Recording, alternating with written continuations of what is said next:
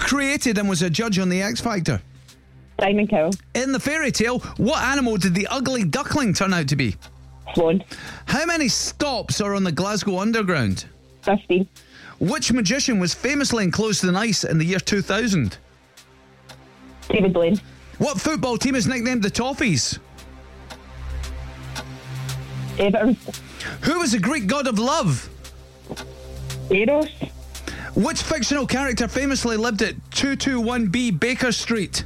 Sherlock Holmes, What Olympic swimmer has been nominated for Sports Personality of the Year? Pass, Kelp, Nori, and Wakim are all types of what?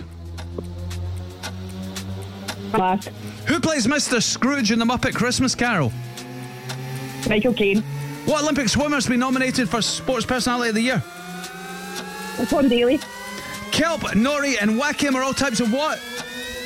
Seaweed, Yes, bang on the buzzer there, seaweed. I am giving you that. Oh, Tom Daly's a diver. Oh no! Ugh, Uh, it's a good guess.